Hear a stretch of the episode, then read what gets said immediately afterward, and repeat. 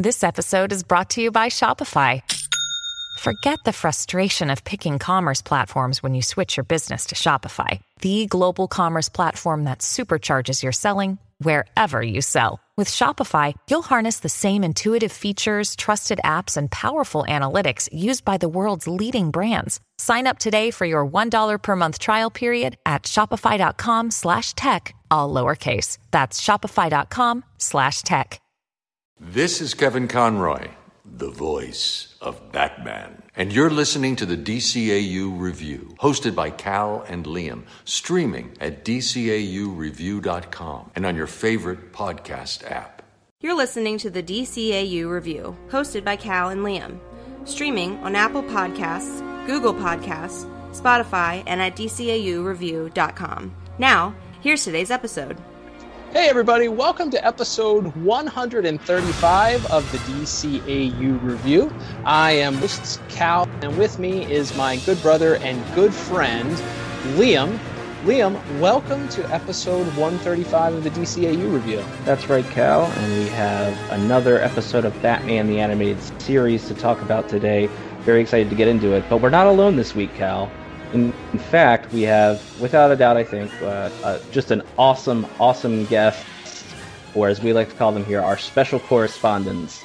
That being the director of the very episode we're reviewing today, uh, Off Balance. We have Mr. Kevin Altieri with us. Kevin, welcome to the show. Thanks. Glad to be here. We're excited to have you on the program here, Mr. Altieri, and um, excited to get your insight. As Liam said, uh, now this obviously isn't the only episode that you directed. There's there's honestly a, a who's who of episodes that you uh, have credit for directing, including uh, on Leather Wings, Heart of Steel, which uh, you know we, we talked about before we went on the air here. Liam and I both loved and gave that very Absolutely. high marks in our archives at dcaureview.com.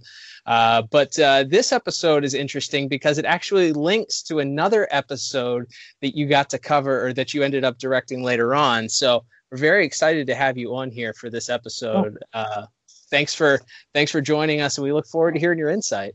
Oh yeah, no problem. Uh, my pleasure. I, I'm uh, number one thing is I'm as much of a fan of cartoons as anyone else, except I've just been at it a lot longer than you guys. and that well, we're excited to hear any and all wisdom that you can give and impart on us this uh, this day that we have you on here. So thanks again for joining us. Sure. Um, I, I guess before we get into the actual episode itself, uh, we'll we'll we'll ask you. I have a two part question. The first is so you're credited with directing here. We also know that you did some story uh, storyboarding for Batman the Animated Series. You yeah. you have a lot of credits to your uh, to your to your name as far as different animation is concerned. I you know you've done stuff with the real Ghostbusters and GI Joe and uh, uh, Stripperella, Spider Man. Like you you kind of have a, a, a who's who of what you've done. So can you explain to me and Liam just what does a an animation director do maybe as opposed to the director of a of a live action film? And how did you get into the business? Um well uh direct i mean i'll talk about me as a director. Um sure. and and actually i can talk a little bit about how i got into the business. Like i got into the business i was doing um storyboards and uh like set design and uh prop design for live action movie in the 80s for all like movies like Robot Jox and uh, you know Megaforce and uh, the stuff and um, you know just, just like a lot of special effects movies, Charlie Band movies and things like that. Um, so and I worked with the Chiodo brothers and you know so I would design and with Dave Allen stop motion effects. So I did a mm-hmm. lot of that's kind of like where I was first getting into movies and then from there I got into animation at DiC. Um, and the thing about me getting into animation is I'm like from when I was a little kid, I was a huge. Not only was I like a fan of like uh, what would you oh god you know like the Hanna Barbera cartoons like Space Ghost and Johnny mm-hmm. Quest. I was oh, a yeah. huge, huge. I mean, I would I would actually go up on the roof of the house in Connecticut and physically move the antenna so that it would pick up PIX from New York, you know, and then I'd crawl back down, you know, and I had a fear of heights too. Well, that's how a fan I was. and um, and then I was a super fan from when I was a kid of Japanese animation, like Astro Boy and um, especially Eighth Man. You Okay. know, those cartoons. So I was really familiar with. Uh, I was a big fan of Japanese animation. hmm And when DiC came into Los Angeles, um, I watched Inspector Gadget, and I saw that they were doing working with Japanese animation studios. hmm So when I got over to DiC, that was like my first animation job. Um, I literally walked in the door when they were setting up offices and said, "Hey, you guys looking for storyboard artists or you know artists?" And they said, "Hey, can you draw?" And it's like, "Yeah." And I had my special effects storyboards, and they said, "Yep, can you start now?" I said, "Can I go home and take a shower first?" so, and that's how I got into it. But without knowing it, I was a huge Miyazaki fan because I mm-hmm. would buy like the film books of at that time he hadn't done Nausicaa yet, I don't think, but I had no knowledge of Nausicaa. I, but I was a big fan of Lupin the Third. I didn't even know it was called Lupin the Third because the books were all in Japanese, and I had no idea who Miyazaki was. All I knew is like this this artist is uh, a brilliant master um, director, especially with like limited resources, which is kind of the key to Japanese animation. So when I was working at DiC, I was working with Japanese directors, and they really liked me because I boarded in the Japanese style, which was how you know that because that's the all that's the only you know storyboards animation samples that I really had at that time Sure. anyway, but I was a big fan, and uh, so now to answer the question, what does the director do? I'll say this: I, me, Dan Riba, all of us, Brad Rader, all of us that started, you know, Mike Goguen too, all of us that started at DiC, we all learned. Um, we were doing storyboards, and we were working with very good um, studios in Japan. Mhm. So we learned to direct in the Japanese style. And generally, a Japanese director is the guy who, if, even if he doesn't do all of the storyboards, he does a lot of the storyboards. And that's kind of where the director starts. Gotcha. And the director of animation, and, and there'll be a lot of, like back there in the 80s, especially, um, there were a lot of people at Disney and places getting credit as director, where all they're doing is sheet timing, Mm. which is another part of the business. You know, that is another. But it's like they the union called them timing directors. They would Okay. shorten it to "I'm a director," and they would get director credit right up front. You know, so Gotcha. the credit is director. But for me, a director is um, you take the script and then you number one you're you're the person that takes the script you interpret it into visual style say. um, and you make those all those choices you work with a crew and that's another misconception like you'll see and i won't name names but you'll see you know like a name on a cartoon hmm so and so's blah blah blah. And it's like, well, don't it's like no, it's not one guy. There's like Right. a huge crew. There is like a lot of people behind that person. And so the animation director kind of if you were a painter, you know, the layout, the uh, the storyboard artists, the designers, the character designers, the background designers, the script, those are all part of your palette that you're going to make your painting with.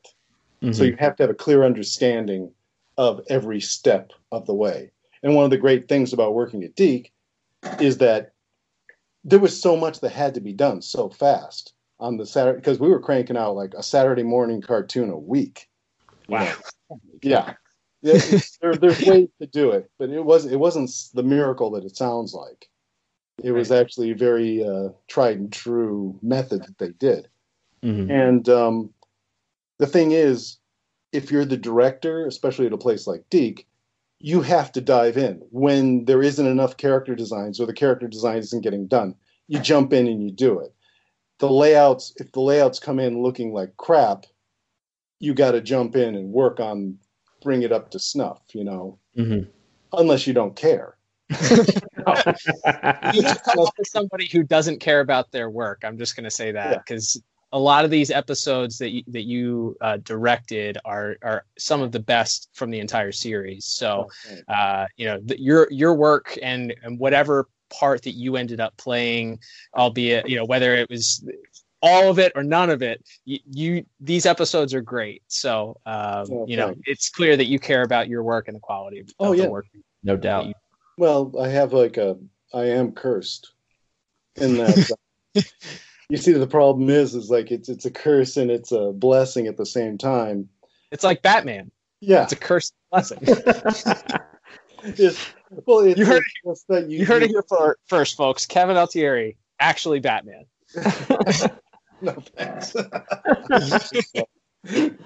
no, it's like the thing is, is like I actually care about the characters.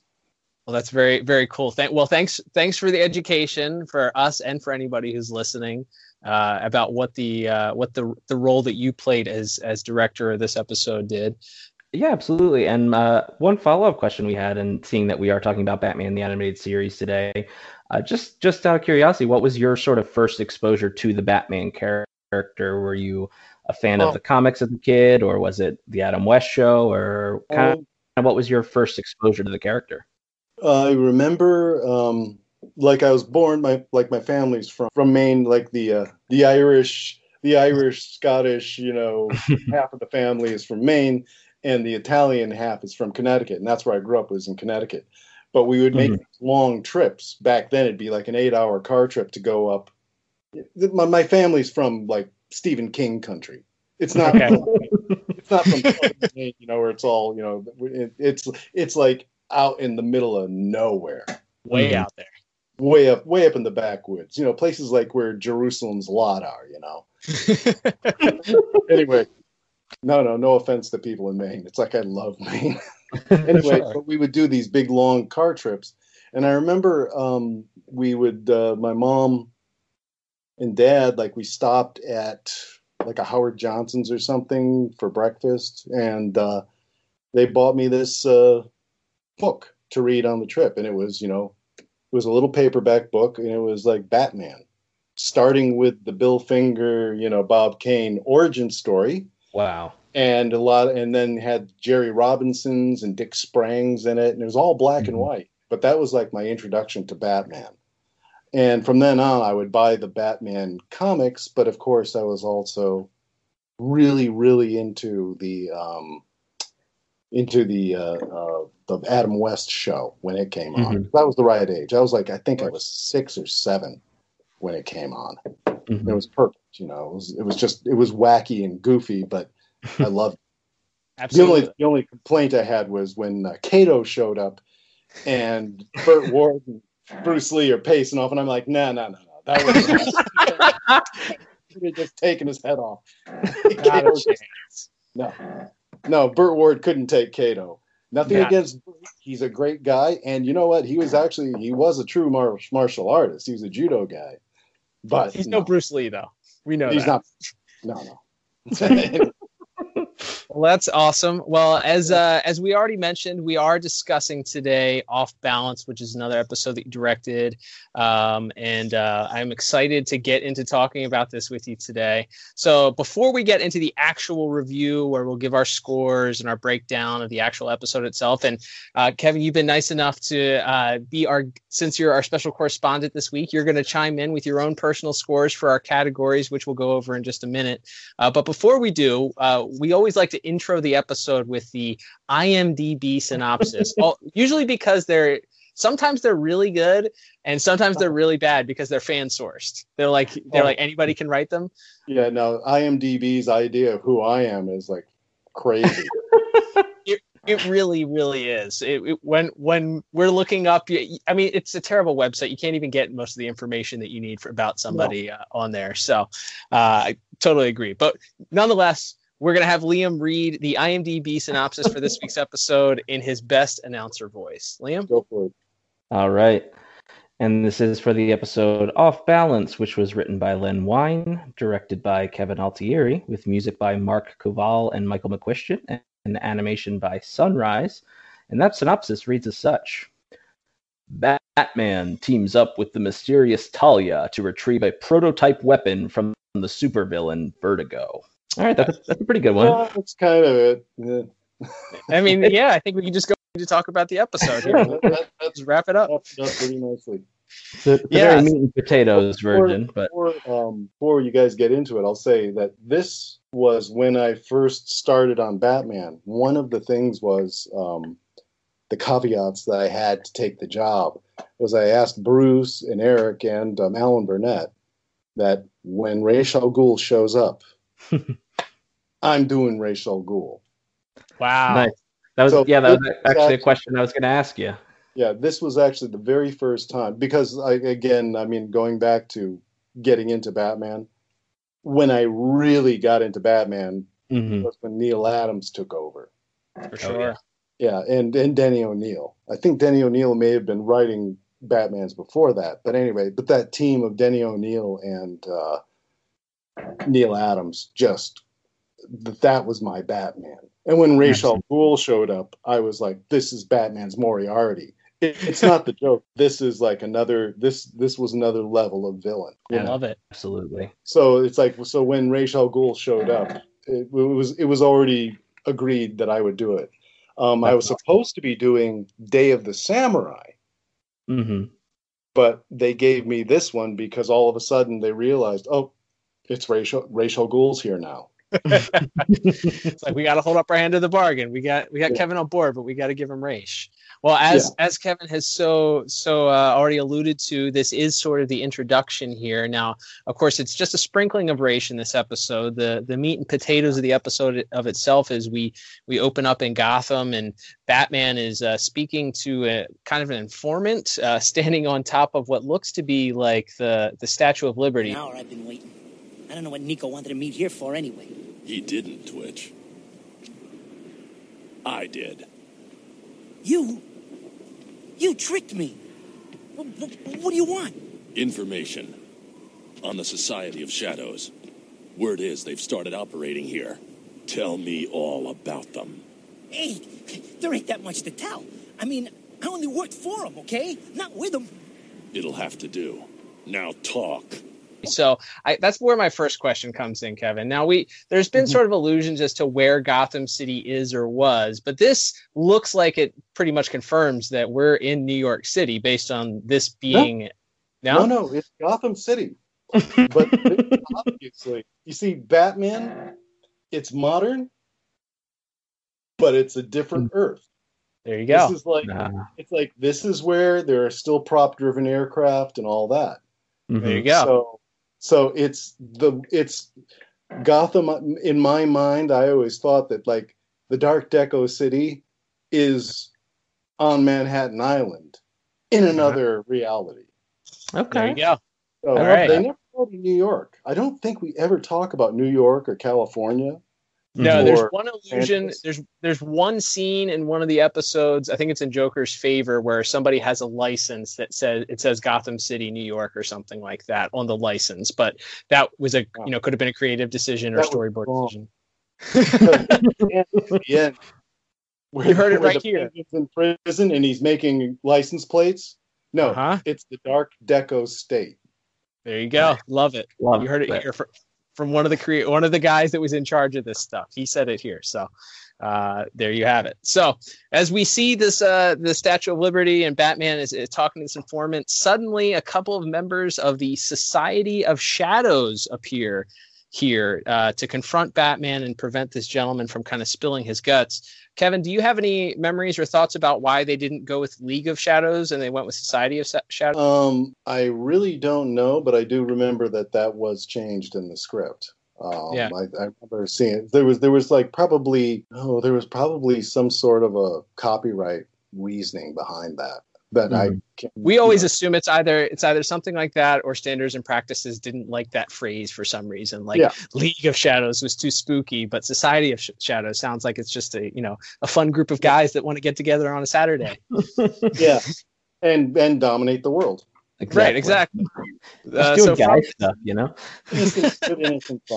so I also want to say that it, at first glance, it looks like we have three deaths in the scene, but we, we, we clearly get we get an explanation later on right. that the guy survived the fall and that the two guys that uh, took the what appeared to be this like death oath where they this gas sprays out of their masks and they fall lifeless to the ground right they they no they they're still alive. They just no, no. wiped their minds. broadcast standards. They said make sure you see they can fall into the water. And originally in the in the script, um, he falls into the. We see him fall into the water.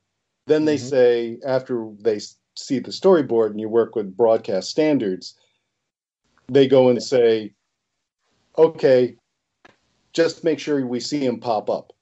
he sinks immediately though, which is, which is not which the animation studio did. We didn't do that. They just had to pop up and disappear, and that got into the final cut. Wow.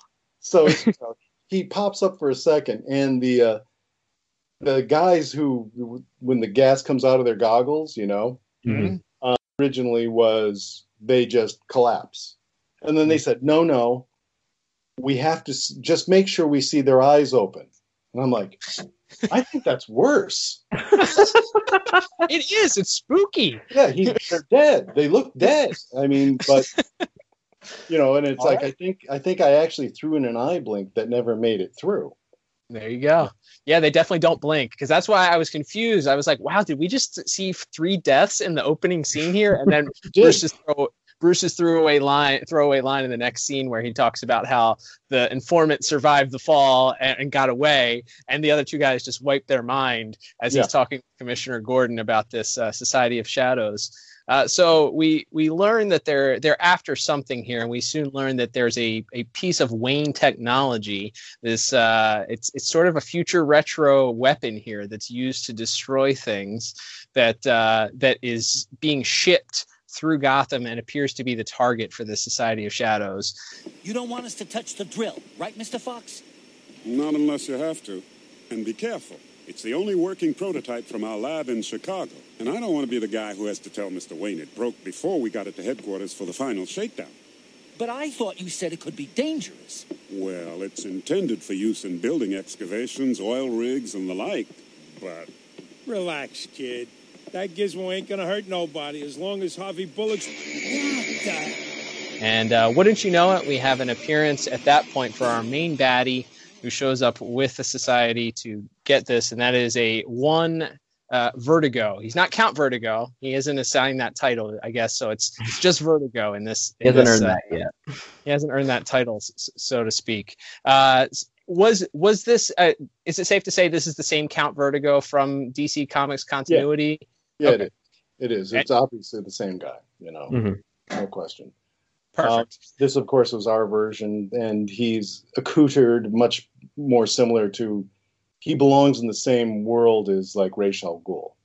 Sure. Mm-hmm. So he's naturally wearing a cape, and and an eye patch too. It's a functional eye patch, but it's an oh, eye yeah. patch. All right, so moving forward here uh, in the story, uh, we, we learn a little bit more. Liam, I'll pass it over to you. Once, so once we get sort of the reveal of Count Vertigo, uh, we also get the, the appearance of this mysterious woman as well. Yeah, we get the the introduction here of Talia. Uh, of course, we find out later is the daughter of Ra's al Ghul, and uh, certainly in the comics and later on in this series will be sort of the one of the only like consistent, other than I guess Catwoman, uh, one of the only consistent love interests that yeah. Batman has across the series. Like maybe occasionally we see him at a at a Bruce Wayne at a party with with a girl or something, but we didn't we never got like a Vicki Vale on on this show, which uh, which I think is fine. But uh, for lack of a better term, I do think that it introduces a unique uh, element from a story perspective because you have a woman who, of course, later on develops this romantic relationship, but is also just physically and and mentally a match for Batman in a way that not many of his other foes are. And when you add in the fact that they begin to develop these feelings for each other, uh, I think that really adds or that character adds such an interesting dynamic to the show. Yeah, no, that's that's uh, Talia is the love of Bruce Wayne, Batman's life, and mm-hmm. that powers to. It's it's Bruce's. That is his true love. She is. Um, I know things have been reinvented, but that's Mhm. it's like that's the only kid he's ever had is with Right. you know. And he says so later on in Avatar. He says the only thing we have ever, you know, your father and I have ever agreed on is our love for you. There you go. He can say that to Selina Kyle. He doesn't say it to, Mhm. but he but he does say it to her. Sorry, Catwoman shippers. You heard it here from the man himself. love, No, love Talia, Batman's. Talia is the is the lady of his life. There you go. Absolutely.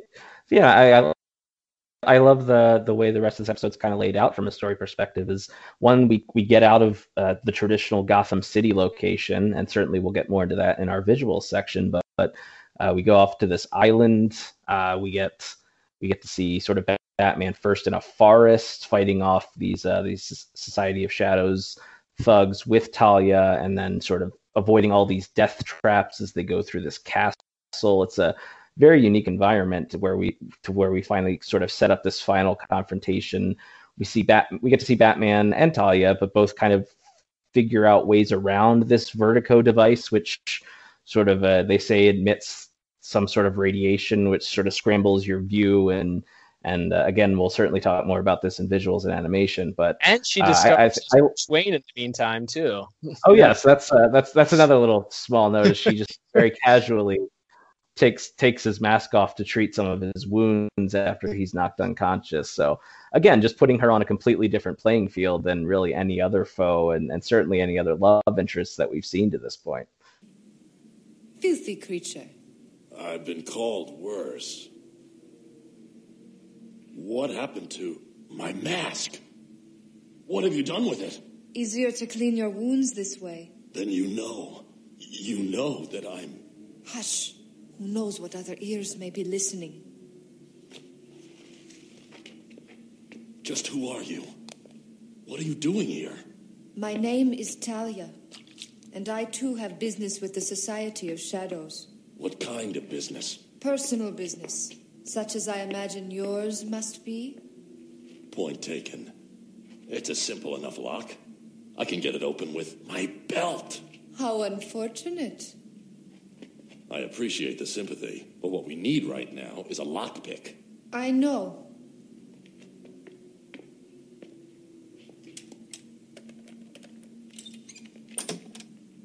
We make a good team, don't you think?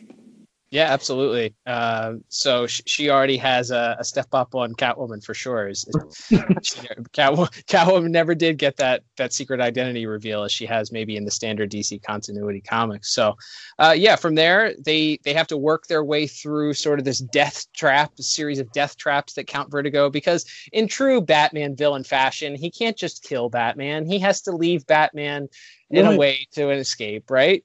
Yeah. Like there has to be. He can't, for the story's sake, he can't just kill Batman with a giant destruction machine that he has that he's carrying around. he's got to give him the chance to be Batman, and Batman just just out Batman's him. He just he figures out that if he's able to close his eyes, which is what thro- what's throwing him off with this weapon that Vertigo has, he is able to bypass all the issues. But in this in this episode, it's one of the very few times, and it's like that's kind of like what annoys me is like just what you've been saying. It's like you know Austin Powers; they make fun of it, you know. Pardon me while I just turn my back for a minute, you know. I get the feeling that um, because of the Ra's al Ghul connection and stuff, Vertigo, like they hit, he hits, he purposely hits the ground underneath Talia and Batman, and they Mhm. fall into, and they're captured. Mhm. Um, and then they put them in a cell Right. and the Batman doesn't have his uh, utility belt, you know, and they're and they've obviously taken the weapons away from Talia. You know, she still has her belt on, but she's not. She doesn't just like blow the lock off. She doesn't have anything. Right. She has Mhm. to have a hidden hairpin or whatever to walk with. But anyway, so they number one, they weren't expected to just get out and interfere. They're obviously and Talia being part of the gang, hmm a rogue part of the gang. They weren't like trying to kill her, probably because of repercussions with Ra's al Ghul. Sure. So the traps are. It's like if Batman and Talia just didn't try and follow him, he'd get away, which is the Sure. point. Absolutely. So, and if they happen to die by chance, then it's not like they intentionally uh, they were responsible for intentionally killing the daughter of the demon's head. Yeah. right, and if, if yeah, Batman if Batman dies that quote unquote easily, then he wasn't worthy of potentially Right. being a successor to Noggle anyway. Yeah. So they're so basically Talia and Batman have the choice. They don't have to follow him. You know, they Good don't have to. they do, and then they encounter the traps. You know, Absolutely. because like if if everything's topsy turvy in the room and you're all you know you're off balance, so to speak, um, you wouldn't you you logically a normal person would go, you know, I'm just going to sit down for a minute and uh, I don't trust anything, you know, and then it'd probably turn off after a while and they've all gotten away. There you go. Well, thankfully, Batman realizes closing your eyes helps him a lot, and uh, I, Ta- I love Talia's reaction, response to that. Is she she thought, he, "What do you mean you closed your eyes? Are you crazy?" You know, Yeah. of course, it's a guy dressed up. I mean, it's a guy dressed as a bat. You didn't think he was crazy before, but closing your eyes to get through this this death trap is what makes you think he's crazy. All right, cool. And Helen Slater is such a good Talia. Oh, she's so good. Yeah, She's yeah. fantastic. She's she is fantastic. We will uh, we'll definitely dive into her performance as we get in further here. As we wrap up here, though, Liam, we basically get uh, I so this is what I thought of when I saw the ending of this episode. So they're in hot pursuit of Count Vertigo through the clock tower. He gets to the top, and there are these bells there. And uh, he turns on the weapon and he's trying to shoot it as he's also turned on his vertigo weapon. So Talia actually is the one who realizes if she jumps to one of the bells, she can defeat him, much like a symbiote can be defeated in a clock tower. Like Spider Man, like Spider Man defeated the black suit symbiote. Oh, she jumps they- on the bell. They stole it from this episode. That's right. Venom didn't. Venom wasn't around yet, was he? Uh, probably would have been a couple of years before this, if I had to guess. I think, Oh, okay. I think, Oh. I think Secret Wars was a couple years before, but that's that's neither here nor there. It's it's not as if comic books don't borrow from each other from time to time. It's not that never happens. So, uh, but I, what I, the other thing that I will a- ask you, Mr. Altieri, is um, we we in doing some research for this episode, there was some speculation that there was some Alfred Hitchcock influence Oh, in some of the way that this was uh, visually presented. It, do, is that true or false? And also, did you just did you just love that the villain's name was Vertigo, so you decided to go that route? Yeah. no, no. It's. I mean, it's. There's no question um, that this that was the clock tower, especially. Um, Brad Rader and me. Mhm. Um, it's like if Brad or I storyboard something, uh, there, it's almost certain that uh, Alfred Hitchcock is involved. That's awesome. because we're it's it's just ever since I was started watching Hitchcock films as a young man seriously, it's just ingrained to in you. It's like when I when I got my first year in high school, the library had the uh, Truffaut on Hitchcock book, Mhm. and I just studied Hitchcock. Even when I couldn't see those films that he made in the 20s and 30s, before I could, I, I moved out to Los Angeles and I could actually s- see those movies. I would go to the Yale Film Society and places like that.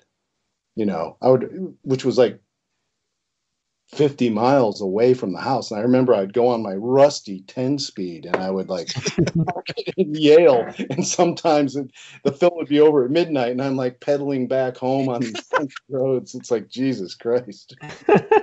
Anyway, yeah. so you no, couldn't help be influenced by. Yeah, Hitchcock for sure. Is a giant influence. No question. Well, there you go.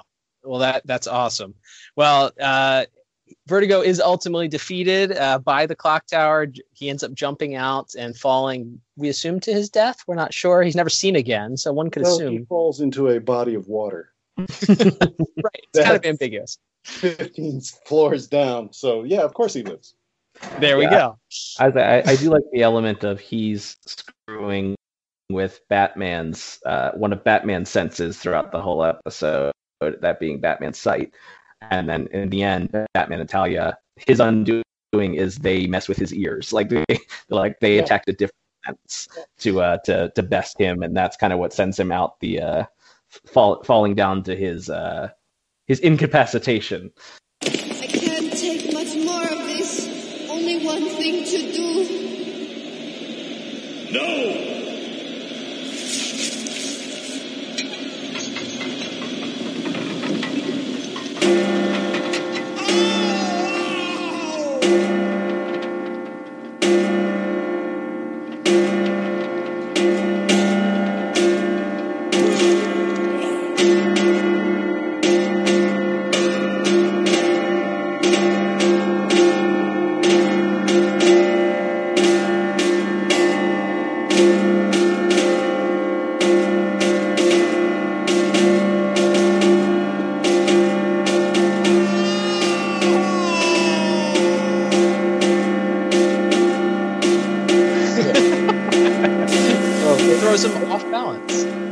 But this was it's a Len kind of wrote. It's it's a classic um, Batman ending. It's it's like one of those Dick Sprang, uh, even the well, if you remember uh, the Batman TV show with Adam West, Mhm. it's like you know, it's like Catwoman's on top of like uh, the uh, the bat rate. What, the hell that was? The reactor, and she Mhm. falls in. It's like Catwoman. Of course, she comes back. You know, Right. it's like or the Riddler is like he he escapes down into this hole, and then all of a sudden the bomb goes off. Boom! Do you think he got away? Oh, I don't know. Time only time will tell. Old Right. You know, so it's like one of those endings. Like, do you think he's dead? I don't know. Yeah, time will tell. Count Vertigo may be back. How did you? It's like the Red Hood. How did you survive? Well, I fell into this vat of goo and I came out as the Joker. one that you wouldn't necessarily predict. Uh, so then, a- after after the count falls to his perhaps demise, we get the reveal that the whole time Talia has been sort of a secret double agent working, uh, and her goal was to get her hands on this weapon. Uh, she ends up taking it. Batman, who has since retrieved his utility belt, manages to sabotage the weapon before handing it over to her. Uh, she escapes in the uh, the. It's like a helicopter plane. There's like a Oh, no, propeller it's on top. That was that was actually an invention um, of me. That- that's awesome. Yeah, that's like that's the cro- It's like you'll notice like um, it's in the Ra's al Ghul technology world. Mhm. Uh, there's always it's like you have they believe in auto gyros and things. It's like Ra's al Ghul was ahead of his time in developing technologies and stuff. Mhm. But if it works, he doesn't get rid of it. So his planes are always like these pusher planes and uh, auto gyros. So the auto gyro, and that's like a cross between a Gee Bee racer and an auto gyro, and a Pitcairn au- auto gyro. There you Love go. it. I just We're gonna wanted have an auto, I just wanted auto gyros. I just wanted. I love them. I love auto. As the, as the director, it was your job to put it in the script, Yeah. allow it into the show. I love it. Love it. So uh, she escapes on the autogyro, and uh, she at that point radios her, who is revealed to be her father. He is unnamed, but we of course know that this is Ra's al Ghul, and uh, she attempts to use the weapon only to find out that Batman bested her, and this seems to impress Ra's. Uh, which of course will lead to another episode later on that we will cover in the future, uh, where of course Ra's al Ghul returns. And I love this how this ends, Liam, because it is a little bit of a it's a foreshadowing, and it's a hmm, who is this guy, and what is what is his motive? What, how is he going to show back up? The Batman, he sabotaged it somehow. So even in defeat, the detective manages to achieve some small measure As you said, detective, this is not. I say it's very much like uh, the end of the first Avengers movie, where we just see Thanos kind of look into the camera at the end and let you know like something Yep. big's coming. Like this, like in, if this were in a modern superhero tale, this would be the the mid credit scene or whatever. And I love that as a taste of like this was a big adventure for Batman and he won, but there's a lot more bigger stuff coming down down the pipe from from this guy, and I think that's how how it felt to me. Absolutely. Um, so I guess it's it's time now that we've kind of gone through the plot here to talk, uh, and we've talked about some of our, our favorite parts here. Uh, I love I love the plot of this. So it's funny. I remember watching this as a child and thinking like I don't know if it was mentally like for some reason ingrained in my head. I feel mentally sick when I think about this episode just because of the dizziness of a lot of it. Um, but uh, so I had this like trepidation when I was watching this. Like, am I gonna not like this episode? I can tell you that I love this episode. It feels perfectly like a Saturday morning cartoon, but still authentically Batman the Animated Series. It does such a great job of setting up future episodes and letting you know who this character is while alluding to this other character.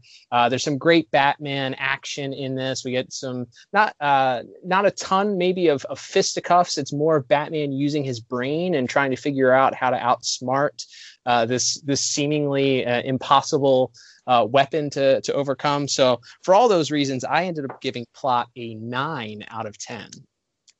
Liam, what about you? I actually, and this is a, a recurring theme on our show. Uh, me and Cal often have very similar scores, and in fact, we have the same as another nine out of ten. Uh, Mr. Altieri, what would you what would your score be for the plot of this episode? For the plot, um, well, there are things that I wanted that I didn't get. Okay. So, but but I mean, but I it was actually it was, it was, a very good script. It was a very good script. I'd probably agree with you guys though. uh, and, and, Len Wein is such a good writer. You know? Oh, absolutely. So yeah, I would I would give it. I'd I'd go up there. I'd give it a nine. I'd give All it right, perfect. You know, it could could have been better. There's mm-hmm. things yeah. that I wanted, but fine. Excellent. Well, let's move on to our next category, which is going to be visual and animation. Uh, we've talked some about some things. Uh, Liam, I'll start off with you, and um, and you can certainly throw over uh, to Kevin as we go through here if he if uh, he has anything to add as well. But uh, what did you like as as far as the visuals uh, for this and the animation for this episode? I thought I thought before you start, I will say that I thought Batman looked very on model for this this episode. Yeah, that's uh, we we talked about that, and that's actually something I'd like to get uh, Kevin's take on. Is so oh, throughout the series, depending on on the episode, Batman may look a little different. His ears are a little longer. The cowl nose droops a little bit longer. Is that more due to depending on who was the storyboard artist or director, or is that more on the animation studio? Um, it's in this case, this is the animation studio. Okay. Because um, Sunrise is um, we got involved with Sunrise again. I was a big, huge fan of Japanese animation, mm-hmm. and um, I don't know if you know the work of Yasuhiko Yoshikazu. He did uh, Crusher Joe and uh, things like that. Arion, um, mm-hmm. Sunrise Films, and and Dirty Pair. He worked on Dirty Pair. Those are all Sunrise productions. The animation here goes through Sunrise. Sunrise, we didn't get that studio. We got Jade in China, who was like a satellite studio of uh, Sunrise. Mm-hmm. Now, having said that, that Batman, I think, is each studio plays to the strengths of their assets. Mm-hmm. And I think this was Jade's very first action adventure show. They really mm. wanted the job, obviously, and they were they actually visited the studio, um, which I don't think they were supposed to do. but they were visiting Los Angeles, and they came to Warner Brothers and were walking around, and it's like, and then I that's when I found out, and I said, oh, you know, and they're trying really hard. Mm-hmm. Very, they they're trying very. This was about their third or fourth episode, I think, that they did of Batman. So he started to get on model Mm. Um, more so. So this episode actually is like was more solid than many of the other shows that they did.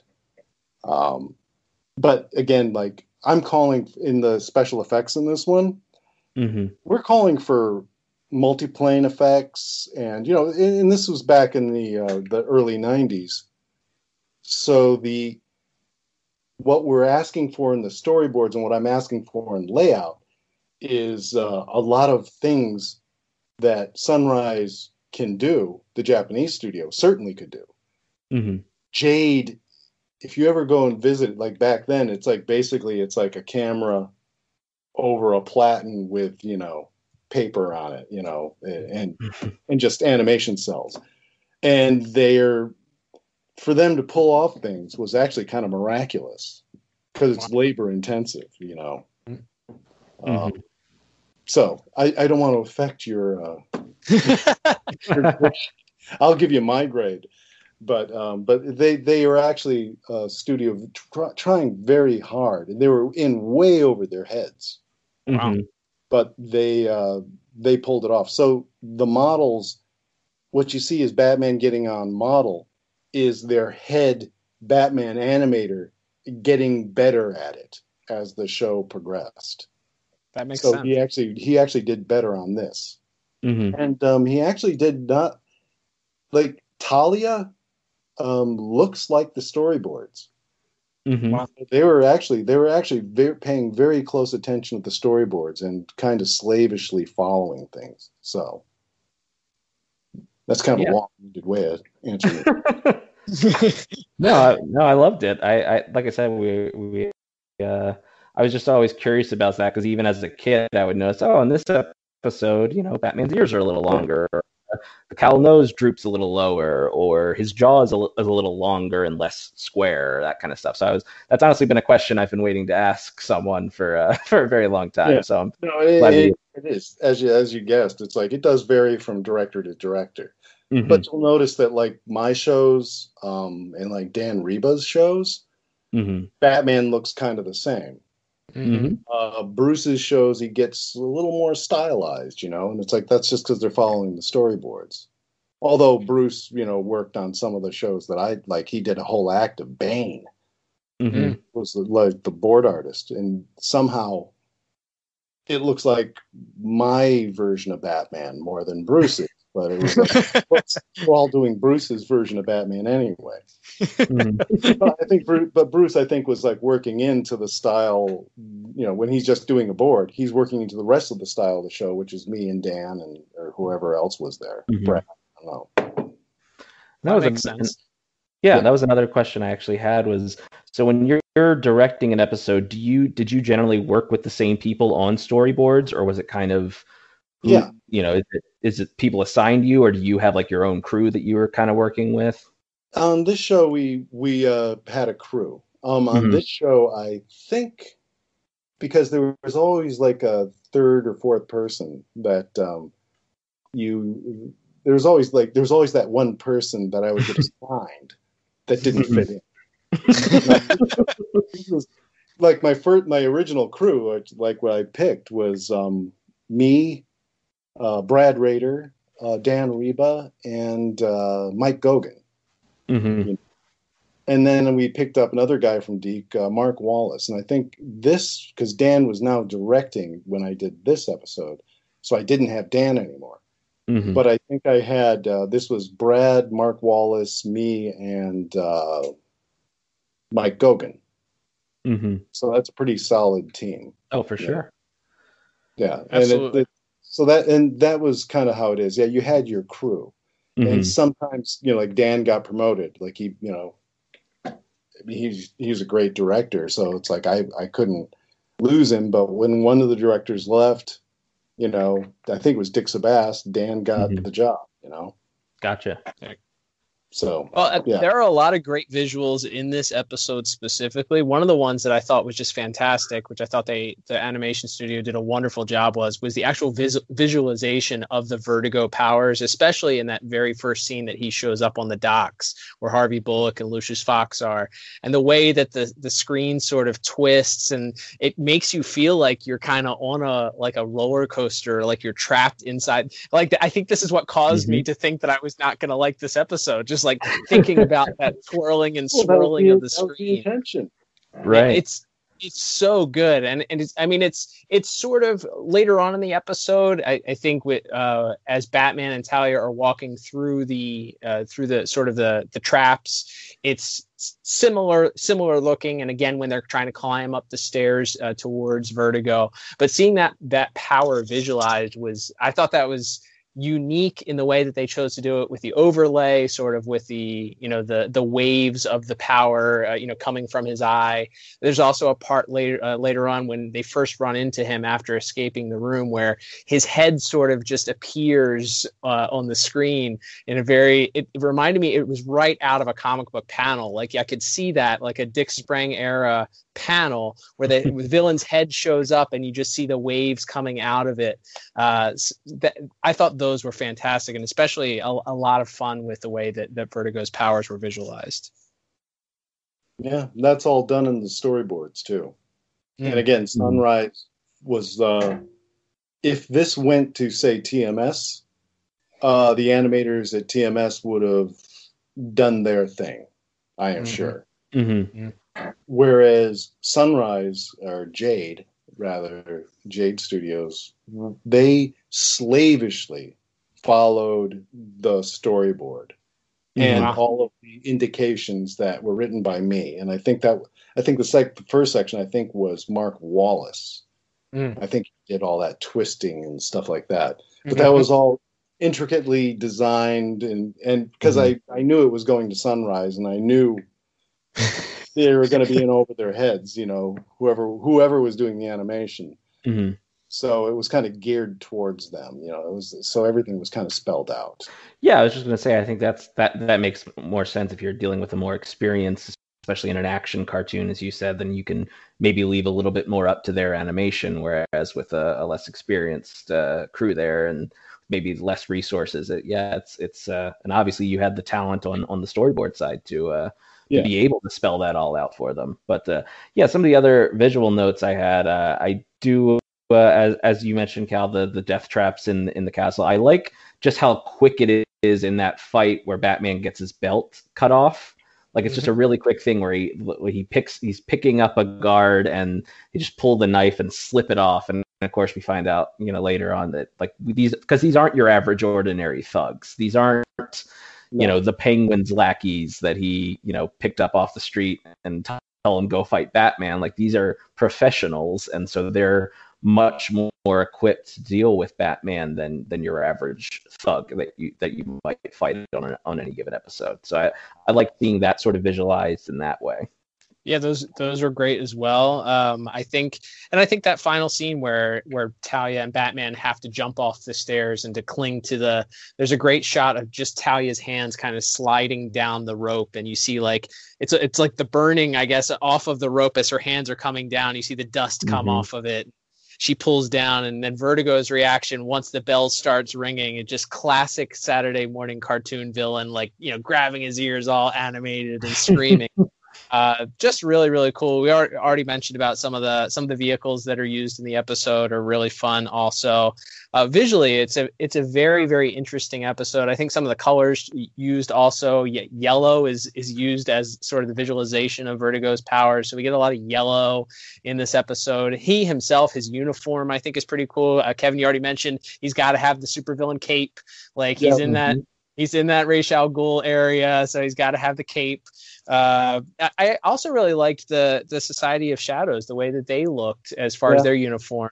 You know, they had the the sort of classic. It reminded me of Kato's uniform on uh, the Green Hornet. Uh, you know, that very that three button side, or you know, that that very classic button across the chest look, and uh, goggles and masks. Very uh, Alex Toth. There you go. Yeah. No Absolutely. question. I mean, that was that was the, that was like a very Alex Toth kind of mm-hmm. moment. Just the Yeah. of those guys.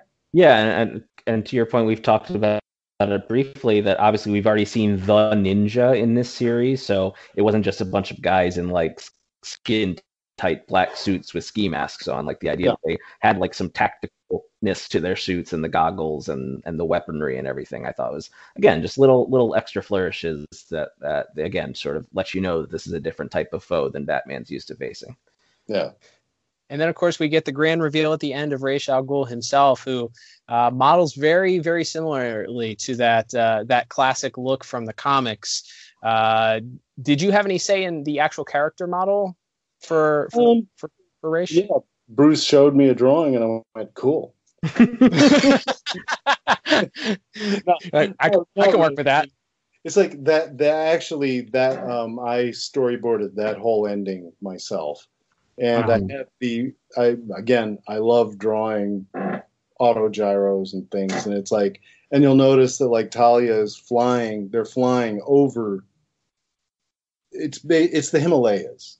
Sure. Mhm. So they're heading towards Ra's, one of Ra's al Ghul's lairs, and uh, yeah, that so that that whole thing, that whole sequence was boarded by me, and yes, leading up to mysteriously, we just see the lower half of his mouth, Mhm. you know, only the back of his head. It was like, and then when he turns around, I'm like, finally, I'm drawing Ra's. Well, it was a it was a great reveal. I, I think I think that scene too, with him standing in front of the giant black and white screen, and Talia very animated, drawn very beautifully uh, on this screen as she's talking to him and revealing her disappointment that this that this weapon that they had. I also like the, the actually the visualization of this weapon too. It, it kind of glowed uh, when they fired it up, and then of course you, you saw the ground sort of warp and then disappear underneath and start to crumble underneath of it. Uh, I love the visuals in this episode. Things I thought I thought were laid out very very well. Uh, so I'll go ahead and give my score. I, I went out, went ahead and gave uh, visuals a perfect ten out of ten. Good, and I, uh, yeah, I'm I'm right there with you. I'm a, at a nine out of ten. The only thing I will note um, is that there are Batman's symbol on his chest is, and again, uh, we've already kind of gone into the inexperience and the still learning, but his symbol, like the, the shape and size of it changes, and then there's a few shots where there's just no bat on it, and it's, he just has like a weird little yellow circle on his chest. And this is, of course, me being uh, n- a nitpicker here, but I, I did. Uh, that. I, I did notice, but that is kind of the point of the show. So that's, Yeah. uh, that is one little Um, thing that that's uh, yeah, but yeah, animation. still, uh, I don't think I should. I don't think I should give a grade. You have to. You're part of the team. Oh That's my god! Because it's like, see, the thing is, um, well, I'll say this: I watched the Blu-ray, mhm. and the Blu-ray has the retakes in it Really? Ooh. that I called. Whereas it went on the air, it went on the air with almost no retakes.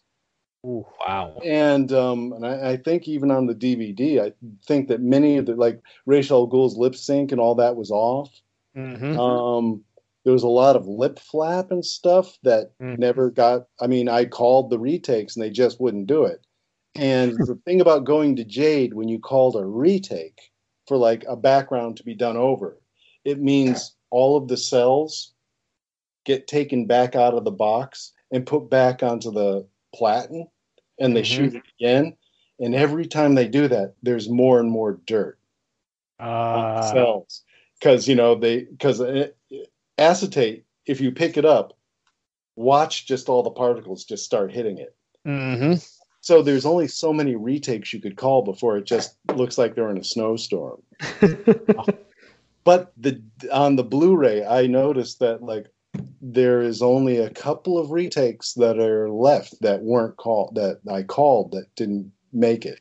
So you know uh it's like with the retakes i'll give it a you know a seven. All right, that's fair. it's just, it's just i this this should have gone to tms it should have just There you go. should have just been at the level of the demon's quest you know? Hmm you know There and we i have, and i have my caveats about demon's quest too where like things really bother me still bother me. But it's like again it's it's, it's not fair for me to uh grade animation. Like, you know Well, you have an I'd say you I'd say you have more of, of fairness about it than we do as two people who don't animate things that also give it scores. So we take this with a grain of salt. And it's your it's it's also I understand it's hard when it's your vision for something, when you have something a visual in your head or how something should go, and then Yeah. it finally gets to that point because it's in somebody else's hands and you're just like, it's not Oh no, there's there's things about this episode that I'd say to you Mhm. that'll make it impossible for you to watch it again. well, we appreciate you allowing us to enjoy this cartoon. so let's move on, I guess, to our next category, which is going No, to be but, but music. Jade, no, but Jade, I'll just uh, just I'll say Mhm. Jade when you understand what they're going through and how much effort they put in, Mm. I appreciate it. But it's Right. still Sure. it's still a seven. There you go. There Fair enough. Still a set. Fair enough. All right, moving on to that next category, we are going to discuss our music for today's episode. Uh, music is is uh, another uh, piece that I enjoyed here. I actually, so this is one of those that they have released. Uh, WB has released on soundtrack, so you can listen to the tracks individually. That benefited me a lot because I was able to go in, listen to the tracks, and then compare some of the ones to that were played later on in the Demon's Quest. And I did notice there is a theme that is played here throughout the episode. That uh, Liam, you said Michael McCuistion, and who else was responsible for this? The other one is Mark Koval or Koval. I might be mispronouncing that. I apologize if I am. Yeah, they they they sort of have a thread that goes through this that then Yeah. I was able to compare to the the soundtrack for Demons uh, Demons Quest, and it, it plays very similarly there. So um, obviously, uh, I, I think Shirley Walker, at least on the soundtrack, is credited with doing some work on this as well. Uh, the late great Shirley Walker, of course, is unmatched in her ability to just tell a story with with the, the soundtrack. Liam, what did you think of the soundtrack for this episode? Yeah, I think it's it's really solid. I think we get the the at it always is does such a great job of adding to that atmosphere, especially of the first scene on the statue where it's this very you know it's it's a lot of shadows and dark and Batman's meeting with this informant. It's kind of this dark, seedy environment, and the mu- music kind of builds, and you hear the strings come in as we see the you know the claws going into the statue climbing up the building and it's building that anticipation so when the action starts the music has been ramping up slowly and slowly and, and kind of comes to that pit, that that peak when uh, when it's time for the action to start. I think that's one of the things is knowing where to lay in, but also not feeling like there has to be music constantly either. Uh, when when Batman shows up to battle Vertigo on the uh, on the docks, like he shows up and he says a couple of lines, and there's no music. It's not till he jumps down to fight Vertigo that the the Batman theme sort of kicks in, and the you know the action begins there with the music there. So I think not only the the way the way the music is used, but sometimes the way it wasn't used in this episode is is pretty impressive. Mm-hmm. Yeah, I, I agree. I agree wholly. I, I think one of the things that I liked also, especially in the final scene when Vertigo uses his uh, uses his uh, you know the disruption uh, power, the uh, music actually goes from a, a normal tone to sort of playing out of tune as if as things are sort of crumbling and twisting, uh, which I thought was a nice nice way of you know of letting the, the viewers at home know that oh it's going awry. Things you know things aren't aren't the way they were just a second ago. Things are off kilter here. Uh, so you know that the clearly the music playing to the the strength of the visuals here. Uh, Kevin, do you have any thoughts on the music for this episode? No, it's like excellent. It's just Yeah. It's like I I just uh, you know you'd have meetings with Shirley and beforehand and uh, yeah, I, it's just when it when music comes back, it's just so spot on. It's just crazy. You know, Mhm. so- I mean, I give it a ten. There's no question. You know, There you it's, go. it's like just about every episode, and this one, there's almost like when the uh, when the, the there's almost like a science fiction 50s science fiction kind of sound once vertigo's powers manifest and I, I thought that was just awesome but i don't i almost detect a theremin in there i don't think there is a theremin but Mhm. they they did like a theremin kind of s- something with the strings i have no idea but it's Yeah. it's just an awesome soundtrack Really, really, really good. Absolutely. Uh, Liam, what's your score?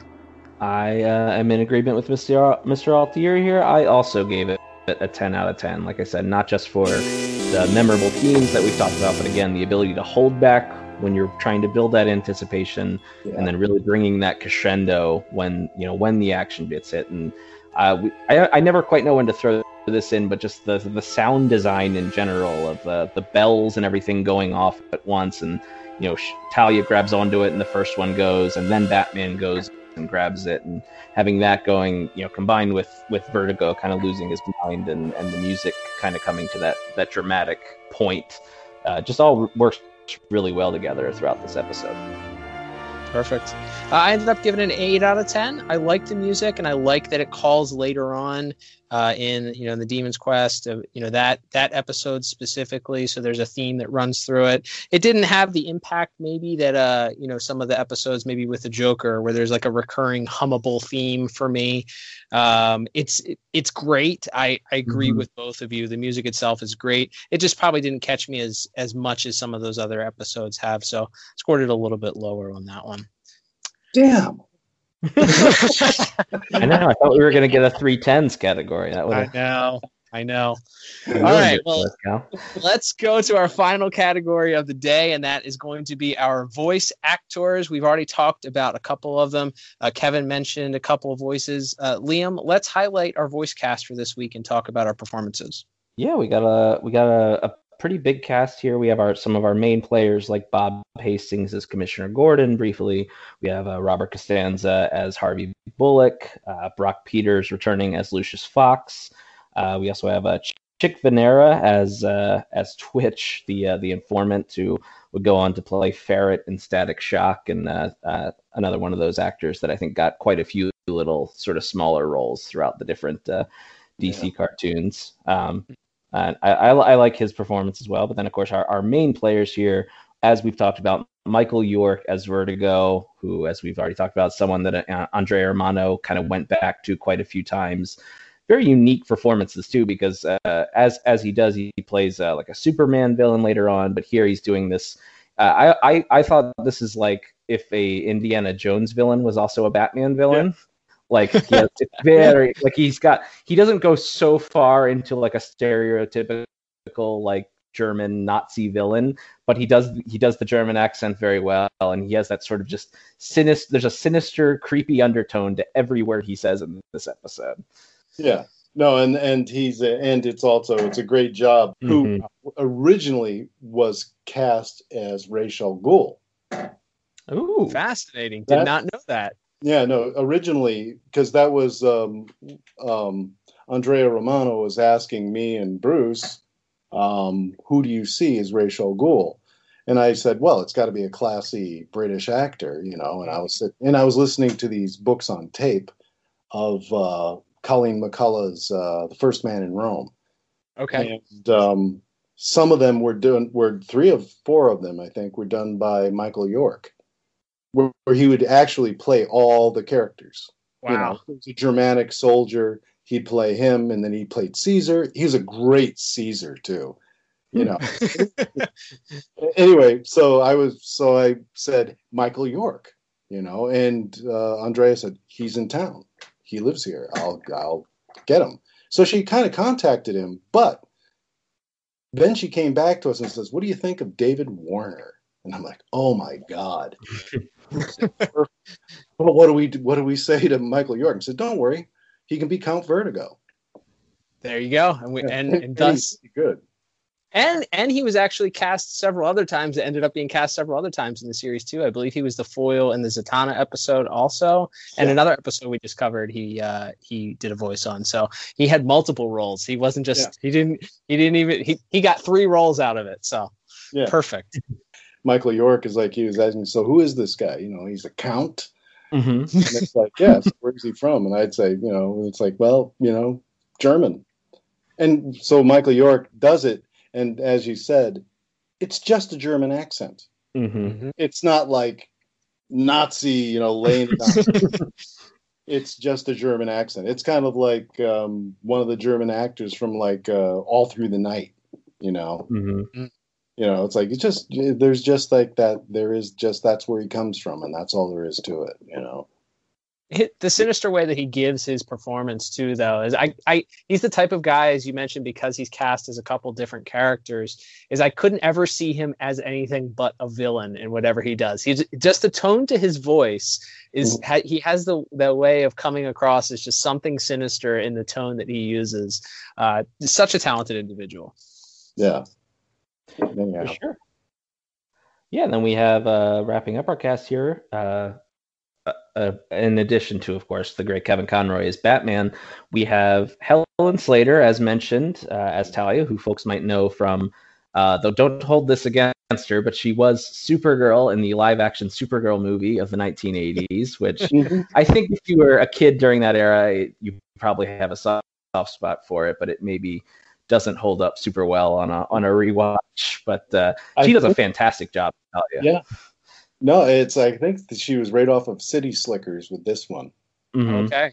You know, um, and just like an intro, it's like again, Helen Slater is like she just talking normal. She's like uh, just talks like you know like got uh, I don't know what would I call it a Midwest accent. She just Mhm. like speaks she just speaks American, you know. um, but she was talking about Talia um, and the accent that she came up with. You know, this was like her trying a couple of things. It's like, how about this? And Mhm. she read this, and I'm like, I don't know where that accent is from. it's like, is she Romanian or something? No, it's like it's not a slot. It's not a Russian accent. It's not. Mhm. It's like it's a. It's like she was. She's been raised. It's actually a perfect accent for someone who is raised by a world like a world class Moriarty level villain. I've planted duplicate vertigo devices throughout the room to maintain the effect once I've departed. Goodbye, and good luck. You'll need it.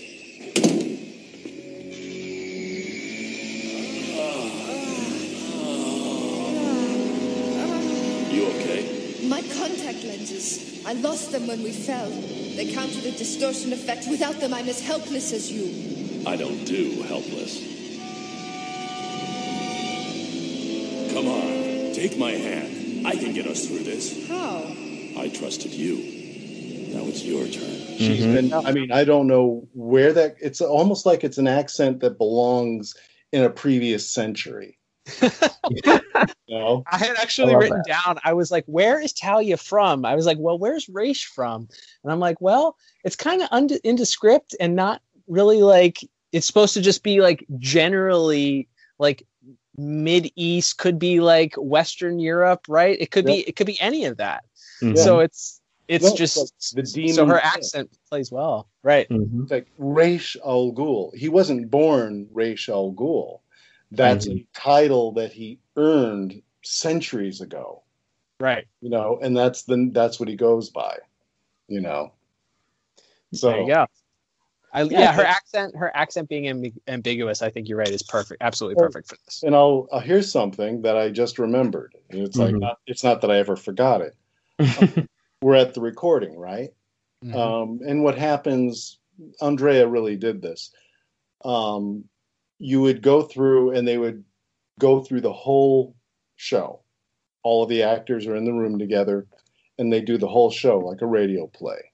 Mm-hmm. And then, as we're listening, we're taking our notes, and Andrea, of course, is taking her notes.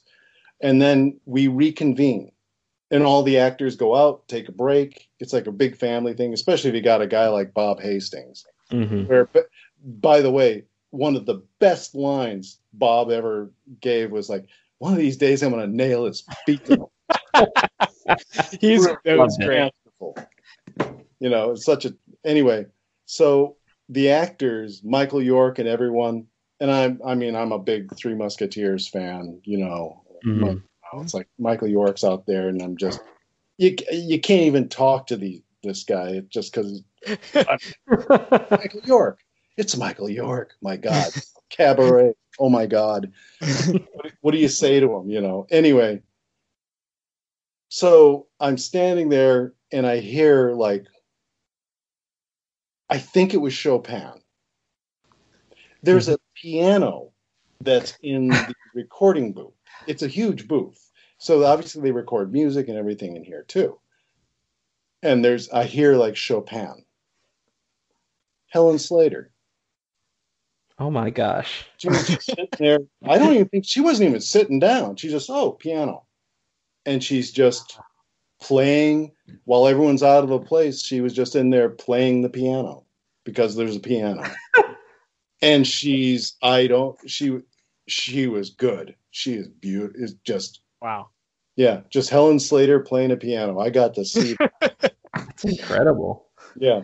No, it's just an aside. It's like, you know, the- Yeah. It's like she's just on another another level of human being, you know. That's really cool. Incredible. Yeah, and she and she's fantastic in this episode. And then, as we mentioned, wrapping up our cast, we of course have uh, the great David Warner as Ra's al Ghul. Now, you already mentioned that you once that name was brought up, you thought, well, that's that's the perfect guy for him. And again, we only get a, a taste of it here, but again, I think he does a great job again letting you know it's like the let the games begin sort of uh, ending there to let you know that he'll he'll be back.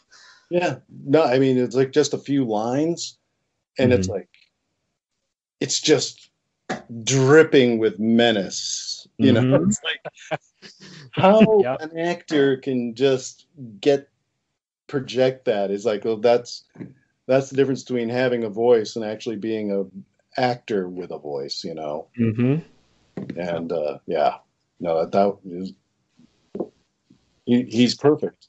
He's mm-hmm. perfect. Yeah, he's really, really, really good. We we talk about it a lot, but you know, when we obviously since since his portrayal of Ra's, there have been other uh, live action versions, both obviously in the Christopher Nolan Batman movies, and then uh, on the TV series, the Arrow TV series, they had their version of Ra's as well. But the, I think the I think the the biggest compliment you can pay to somebody is when you read a comic book, you hear that character's voice when you read the comic book, and I think that works exactly when I whenever I see Ra's in a comic book, that's the voice that I hear. Yeah, and uh, yeah, and it's like well, and the movies and the television show, um, it's not Ra's al Ghul, it's some guy named Roz. Right. it's like Roz, you mean R O Z? Is his name Rosalind or Right. Yeah. That's... Moscow. Kevin is throwing all kinds of shade today. I love it. he is not afraid to throw a little shade. by the way, Liam Neeson should have been the perfect Ra's al Ghul. You know, it's like you correct.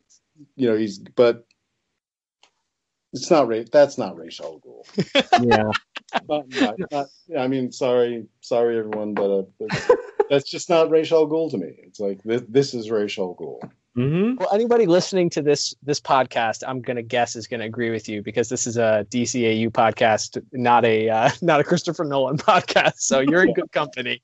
You're in good company sure. here. Totally agree. Totally agree. But yeah, that'll uh, I guess can bring us to our scores for voice acting here. I uh, again another I have another 10 out of 10 for my voice acting score. I just think everyone's so perfectly cast in this episode and we get the little nuggets letting us know that something something even bigger is coming down the road. But yeah, I think especially our uh, uh, especially yeah, as Helen Slater as Talia and setting her up as an equal to Batman in many ways, and her her voice performance providing that uh, you know it's it's totally believable, and you you totally buy her as that character from uh, you know sort of right right away, right when uh, right when she first starts speaking. I agree. Now, uh, I gave it a nine out of ten. I think everybody does a strong performance here. Um, you know, obviously, this is, we mentioned this is just the first taste of Ra's, so uh, you know, building that anticipation, I feel like robbed me of a of a perfect score there because I now I want to go out and watch. Now I want to w- go watch the Demon's Quest. So uh, to get well, that that full, full, experience, I, that's right, absolutely. That's uh, what what about all right? So Kevin, what about you? Voice acting, final score. Oh, I have to give them ten. You know, there we go.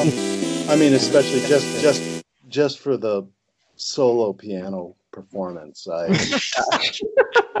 and just the fact that Helen Slater showed up, you know, and uh, David Warner and Michael York. You know, it's like my God, you know.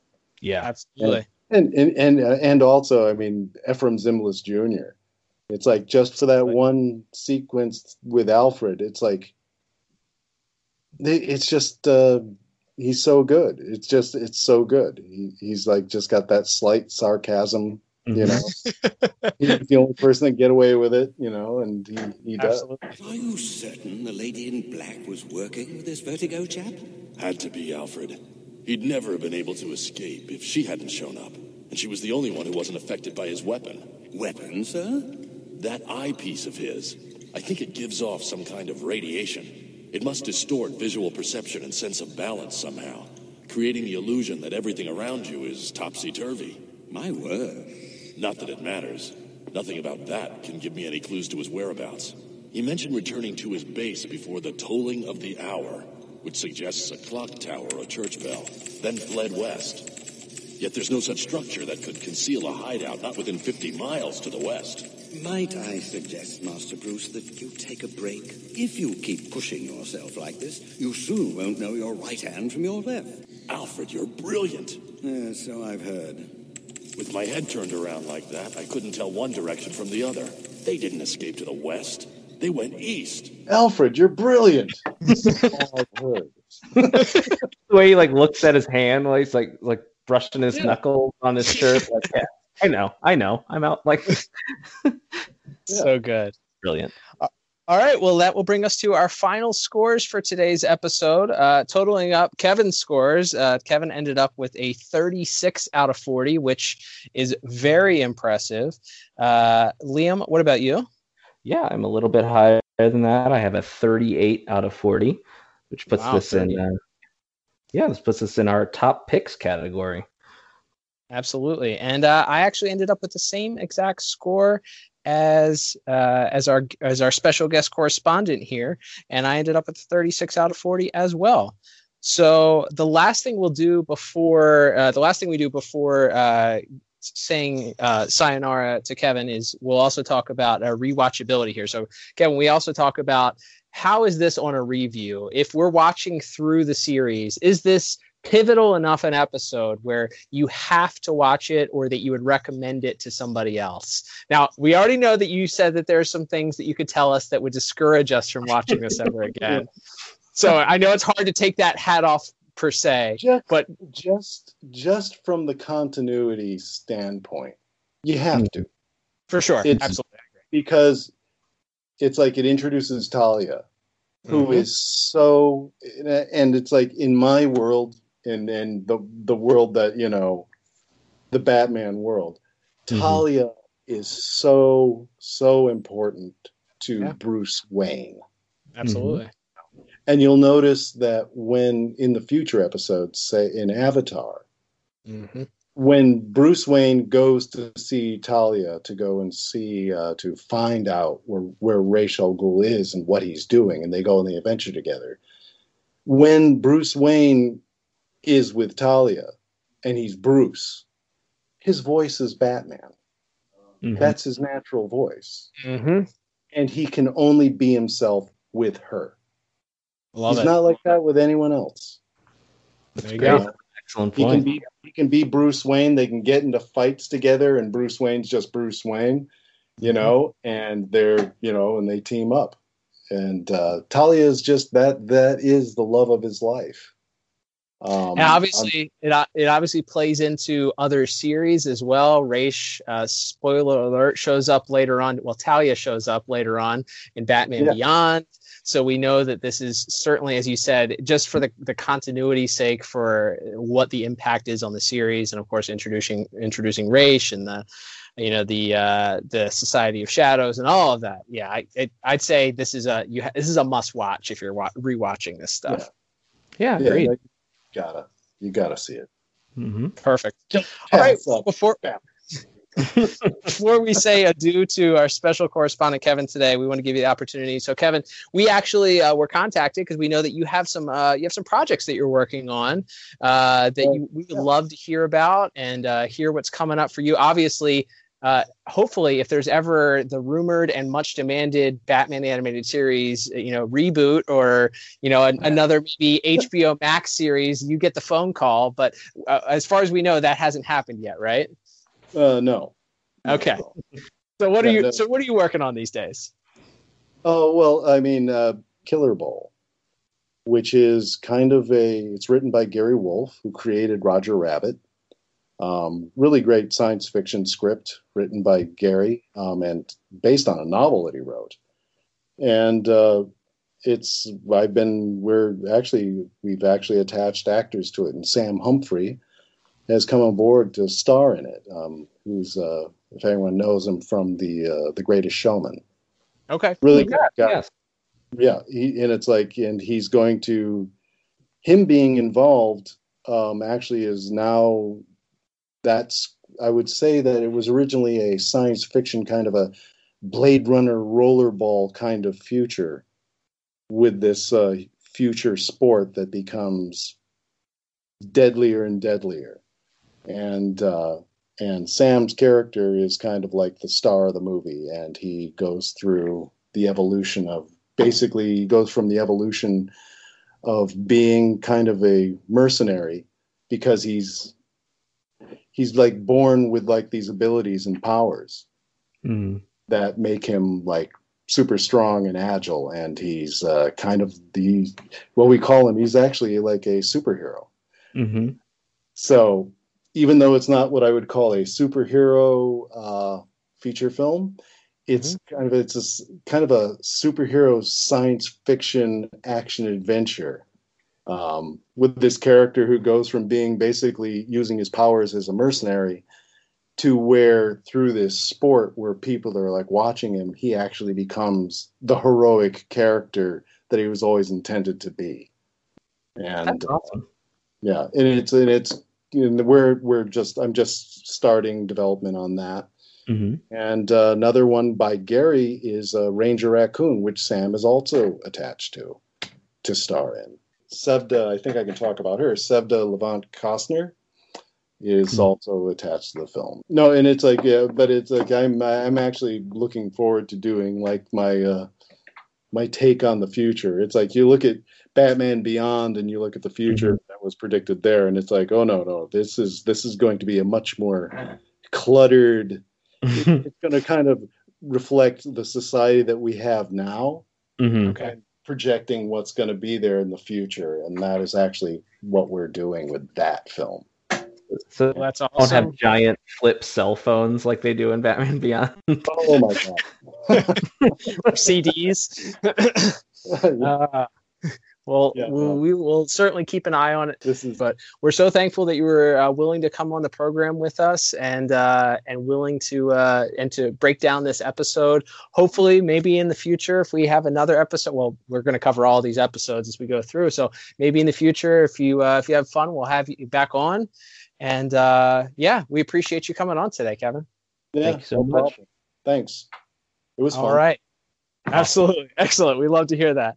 Well, we appreciate it. Don't forget to check out Kevin on social media. We'll be plugging his stuff there. Liam, what an honor it was to have Kevin on with us here today, uh, talking about uh, learning about some behind the scenes uh, things we never knew about Batman the Animated Series, and some just some overall great insight on what turned out to be a really good episode that I don't know that we had in mind ahead of time to be in our top pick section.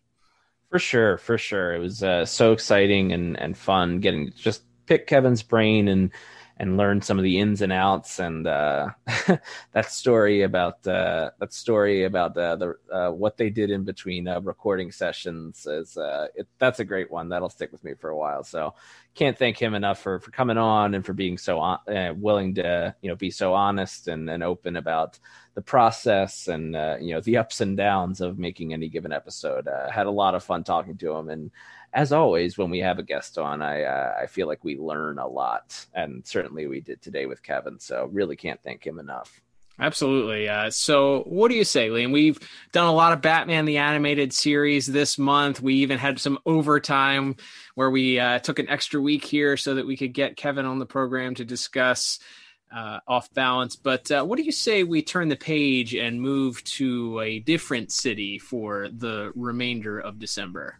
Yeah, let's uh, let's take a trip back to Dakota, and we are going to be wrapping up December with a few weeks of Static Shock reviews, starting next week with a special double feature of the episodes Aftershock, which will be, of course, featuring the first appearance of Hot Streak, as well as They're Playing My Song, featuring the uh, recurring character and eventual he- hero, uh, Rubber Band Man. But of course, he starts out as a bad guy. So we got a couple of big static villain debuts to talk about next week.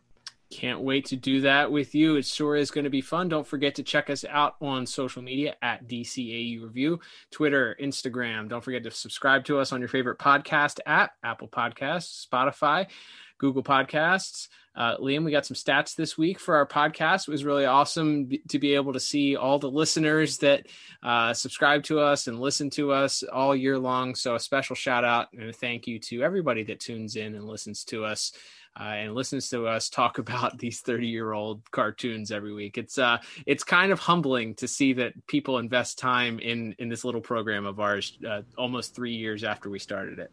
Unquestionable, like we said, we're we're just two two brothers, two nerdy brothers who would be spending our time talking about this stuff, whether we recorded it or not. And uh, the fact that uh, that a fair amount of people actually like to listen and and uh, as always, we love we love hearing your responses and your memories of these episodes that we're reviewing, either on our Instagram or on our Twitter. Uh, you can find us at DCAU Review on both of those sites. So yeah, it's been it's really cool to know that not only are we doing it and having fun doing it, but that uh, some other people are enjoying it and enjoyed to uh, commiserate with us over their their own uh, memories of these these great cartoons that we've been watching. Absolutely. And we are excited to delve into some more static starting next week. But until then, I am Cal. And I'm Liam. And we'll talk to you on the next episode of the DCAU Review. Bye bye.